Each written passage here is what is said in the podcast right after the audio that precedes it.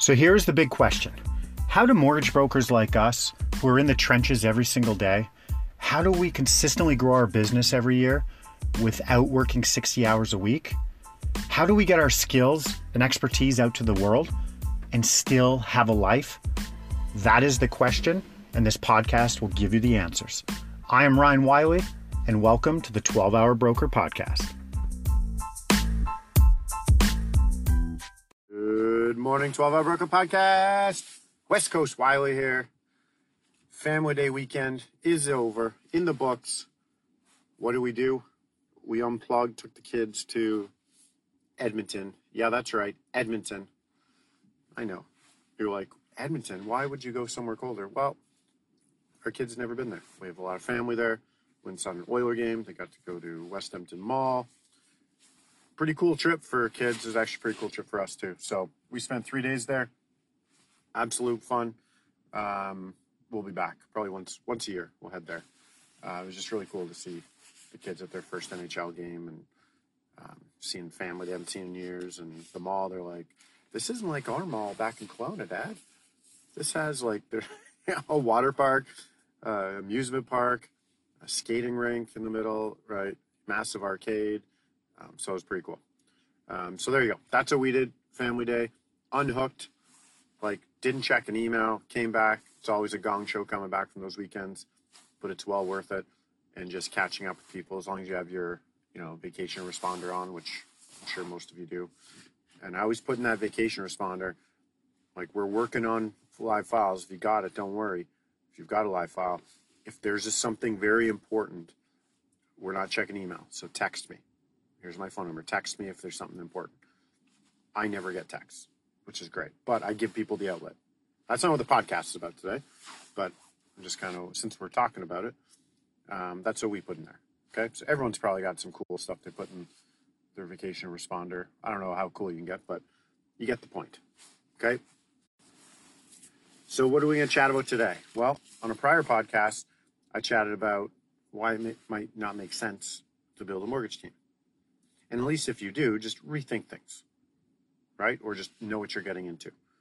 Because most people who have mortgage teams, if they could choose to go back and run their own business versus run their mortgage team, most of them would choose to just go back and focus on their own business.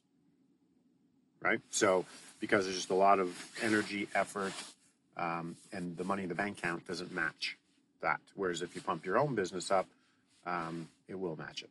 Okay, but that's not what we're talking about today either. But I reference that because I'm going to say for those of you that are hiring, and even if you're just hiring one person, you're hiring fulfillment or an assistant, which I'm not convinced you need an assistant. I think you need a fulfillment person um, or an underwriter or an application coordinator or um, input something here. Okay, so if you are building a team, I saw something over the weekend that I thought was pretty cool. Um, I listened to a lot of podcasts and they were talking about the Navy SEALs and they're basically saying like these are the best of the best of the best. How do you pick the best of the best out of already the best? And this guy drew this map and on or not a map, a chart, and on one side it had um, performance, and the other on the bottom it had trust. And so obviously the high trust, high performance people to find the best of both, that's like the unicorn. It's very tough to find that. The people that, you know, outperform everybody else plus have a high trust level. And they said having high trust is different because you, you go to battle with someone you trust, and then there's a different kind of trust, which is would you trust them with your wife and your kids and your money? Okay, so that's the type of trust you're looking for, not will you go to battle. And so then they started going down. They said the least, when you took the high performance, low trust, that was the least beneficial person that they would pick. That they would outperform everybody in every task, but no one would trust them. Said those people are like cancers. And when you translate that to the business world, they said they're like cancers in your business. And so I'm talking about you hire an underwriter that knows all the guidelines for everything, but has a God complex and thinks he or she knows everything and has a certain attitude and might talk down to people, but can knock out whatever 20, 30, 40 files a month, crush it, and is awesome for the business. It's going to be your business will slowly erode over time because of that person. Instead, they said they would take the high trust, average performance. They would take that over high performance, low trust. So they're basically saying, we need to trust you because there's a culture thing in play here. And there's a ripple effect with your attitude and how you treat others. And so I think of this as because I've experienced this in my own business and helping other people with their businesses. I've experienced this where we've brought in high performance, low trust. Not good. Not good. It wasn't a good experience. Whereas we brought in people that we could trust, like they were family, they were coachable, they listened, um, very respectful, didn't think they knew it all, wanted to learn, and then coach them up on the performance side, and they're phenomenal, phenomenal. They're like, and they love it.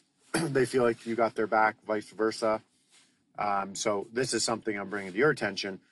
If you have people in your business already that you just have a bad feeling about them, they might be really good at what they do, but they're kind of jackasses, or you don't really like them, or like you you need to rethink that person being a part of your business, that relationship. And I'm here to tell you, you can't change them. They will not change. Right? The cool thing is you hire someone that you trust and love to be around and is coachable, you can change their performance. You can coach them up. Right? And they could be phenomenal. Even if they're 70% as good as the other person, the fact that they're a culture fit outweighs everything. Okay, so something to think about because I know some of you have people in your business and you're sitting there going, ah, and I, you know, he or she, she's not a good fit, I, but she does so good. But it's like, if you keep that going, you're going to keep having that icky feeling that this doesn't feel right. This person should be let go. And don't let, don't get clouded by your, your judgment, get clouded by their performance. The fact they can crush out stuff. You can teach anybody how to be an underwriter, how to do fulfillment. Like it's pretty easy. It's repetition. You can coach people up on that, but you can't coach character and trustworthiness. You can't coach that. Like it just, it doesn't come. You either got it or you don't. Right. And so there's a lot of people that they build their businesses based on hiring good people and figuring out what to, what to get them to do. Right. If you're a rock star and we've hired some rock stars with my company and I've helped with other people's company, hired rock, and they're they come in, but they don't know what they're doing. But they're just so good at it, at just they're good human beings and they want to learn and they have this this thirst for knowledge and and they want to grow and you, you, you just feel like you can trust them on so many levels. They're still there and they're winning. And then we went and we hired the other people. We get the rock stars with the bad attitude. And oh my God, it just changes the business overnight and it's not fun. So look in the mirror, or if you're about to go hiring, maybe change your priorities up a bit. And if you already know what I'm talking about, then great, just put it to work. But don't get bamboozled by someone being an underwriter for 17 years at four lenders, thinking they're going to come in and change your business. If they have the character and coachable, coachable is a big one. Coachable, they don't think they know it all. If they, if they've got if they don't have that, sure, but if they do and you sense it and it kind of irritates you, that's going to magnify over time.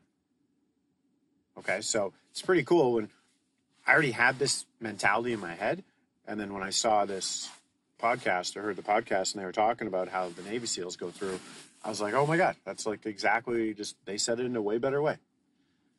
Um, and th- this is what the Navy SEALs how they operate, and they got the best of the best. So something to think about. So I wanted to share that with you. Um, that's it. That's all we got. Happy Family Day weekend that we already had. So there you go. Five texts a day, kids. Peace out. Short one today. This is an I Love Mortgage Brokering production.